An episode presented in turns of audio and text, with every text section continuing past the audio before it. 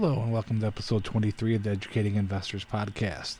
My name is Scott Peterson, Financial Advisor of Harmony Wealth Management. Thanks for tuning in for today's episode, The Elections and the Markets. I believe that educated investors equal successful investors. The goal of this podcast is to help to educate as many individuals as possible on markets, the economy, and financial planning topics. In this episode, I'm going to discuss the upcoming election in November and what it means for the markets based on historical data and possible outcomes. Let us start with how markets do during presidential election years. According to the 2019 Dimensional Funds report, the market has been positive overall in 19 of the last 23 election years from 1928 through 2016, only showing negative returns 4 times. So since 1928, almost 83% of the time the markets are positive in election years. During election years where the presidency stays in the same party, either the president was re-elected or the new president was from the same party, the S&P 500 averaged an annual return of 16%, but when the presidency switched parties, the annual average return was only 5.14%. So what could this information be telling us? That the markets like continuity and does not like additional uncertainty. In other words, Mr. Market could be saying that it would be better to deal with the devil you know than the devil you don't. In other words, better to deal with someone or something you are familiar with and know, even if they are not ideal, than take a risk with an unknown person or thing. Another important point is that what's going on in the markets will tell you about the election rather than the other way around. The stock market has predicted every winner of the presidential election since 1984. According to Ryan Dietrich, senior market strategist at Boston-based broker-dealer LPL Financial, the S&P 500 has indicated the winner 87% of the time and every time since 1984. He goes on to state when the S&P 500 index has been higher than 3 months before the election, the incumbent party usually won, while when stocks were lower, the incumbent party usually lost. It's not just the stock market, but how the economy is doing that can impact the election. The recent downturn in the economy creates a significant hurdle for Trump's re-election bid since incumbents have lost 5 of 7 elections when the U.S. economy has fallen into a recession in the 2 years ahead of an election. Meanwhile, incumbents are a perfect 11 for 11 if the economy avoids a recession in the 24 months ahead of an election. So based on the previous 2 stats, what do the polls say currently? The Real Clear Politics average of polls from June 22nd through July 7th shows Biden with an 8.8% lead over President Trump. But we all know how accurate polls are. Anybody remember what the polls were saying about Brexit before the vote? A majority of the Brexit polls got it wrong in terms of the UK leaving the EU. How about the polls in the last presidential election? Well, that same Real Clear Politics average of polls on Election Day 2016 had Hillary Clinton 3.2% ahead of Donald Trump. We know how that turned out. So what I'm saying is that anything could happen during this presidential election. So how do market performs under a Democratic or Republican president? From 1926 to 2019, we have had a Republican president 46 years and a Democratic president 48 years. The difference in return between the parties is pretty stark. The average annual return for the S&P 500 index when we had a Republican president was 9.12%. When we had a Democratic president, the S&P 500 average return was 14.94% per year. That's a premium of a little more than 5.8% per year on average. Let's break the numbers down further. Let's find out how the markets have done with Republican unified government, how they have done with Democratic unified governments, and how they have done with divided governments with presidents of both parties. Conveniently, over the period we're looking at from 1926 through 2019, you had an equal number of years of unified governments where the same party controlled the presidency and both houses of Congress and divided government.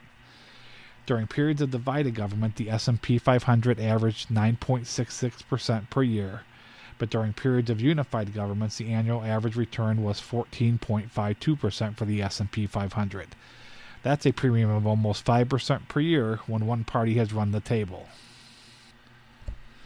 The S&P 500 average annual return under a unified Republican government was 14.52%. For a unified Democratic government, it was 14.52% as well. For a divided government with Republican president, the average annual return was 6.99%. And with a divided government with a Democratic president, the average return was 15.94%. The first thing to notice is that there is essentially no difference between the historical average return between unified Republican and Democratic administrations. The interesting story is what happens in divided government. There's a pretty big split here. The market has done significantly better with Democratic divided governments, meaning the president was a Democrat and the Republicans controlled at least one house of Congress, than with the Republican divided governments.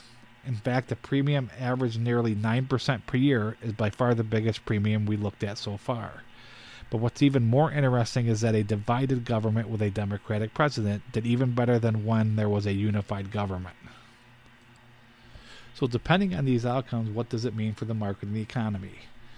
Morgan Stanley Research has put out the following election forecast and policy outlook last week on these possible outcomes. The divided government scenario with Trump or Biden winning, as well as a Republican or Democratic sweep. The first possible outcome that Morgan Stanley Research looked at is the status quo scenario. They believe in this scenario the recession is short-lived and President Trump benefits as the economy rebounds from the pandemic. The likely results would include continuing deregulation, which would benefit the telecom and energy sectors as well as asset managers, though renewables could face pressure. The report expects only minor near-term policy changes and compromise extensions to the expiring 2017 tax bill. U.S. interest rates would likely remain range-bound or fall further after the election depending on the path of the recovery. Reactive fiscal expansion is likely, and the dollar could face downward pressure. In the second outcome, Morgan Stanley thinks themes like healthcare and leadership, where Democrats have a trust surplus with voters, dominate the campaign and deliver the election to Biden with a split Congress. Voter demand for change could result in increased regulation and oversight, pressuring certain sectors such as financials, U.S. energy, telecoms, IT hardware, internet, and pharmaceuticals. While early signals of a Biden win could dampen markets before November, after the election of a divided government, U.S. rate markets are unlikely to move dramatically and may even fall slightly. As with the status quo scenario, this divided outcome could modestly weaken the dollar.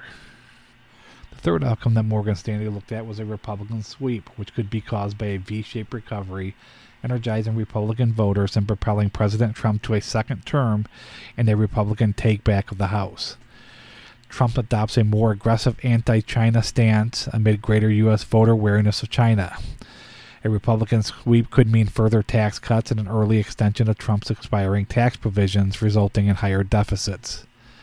Such fiscal stimulus would likely boost U.S. GDP and strengthen the dollar, but Treasury bond prices could slip on growing deficits, pushing up interest rates and yields, and equities, telecom, U.S. energy, and asset managers could benefit from continued deregulation.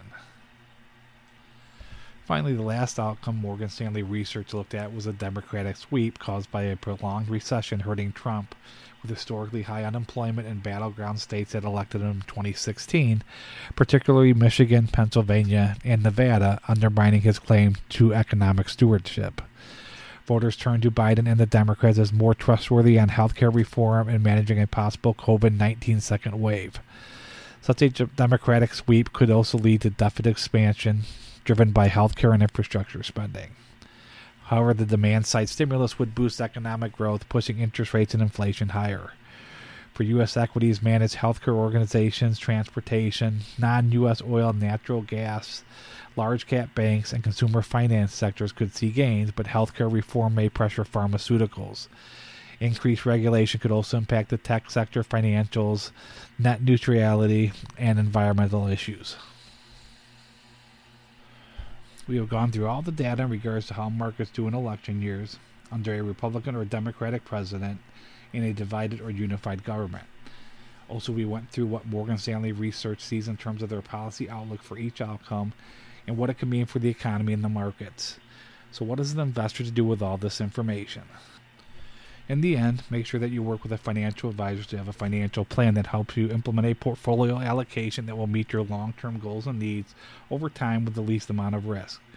Investors shouldn't be basing their investment decisions on who the president happens to be or who controls which house of Congress. This information can help financial advisors to work with their clients to make sure that they are fully diversified so they are not taking additional risk to their portfolio based on whatever the outcome is in the election. This completes this episode of the Educating Investors Podcast. I know that time is an important asset for everybody, so I appreciate you taking a part of your day to listen. If you enjoyed the content of this podcast, feel free to share this with other friends and family that may be interested.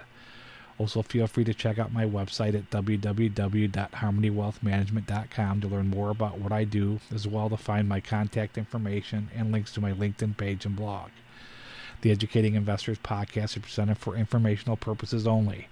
The information presented on the Educating Investors Podcast should not be construed as investment advice. Always consult a licensed investment professional before making investment decisions. The Educating Investors Podcast, its host Scott Peterson, and his firm Harmony Wealth Management LLC should not be held liable for any losses resulting from investment decisions based on information or viewpoints presented on the Educating Investors Podcast show.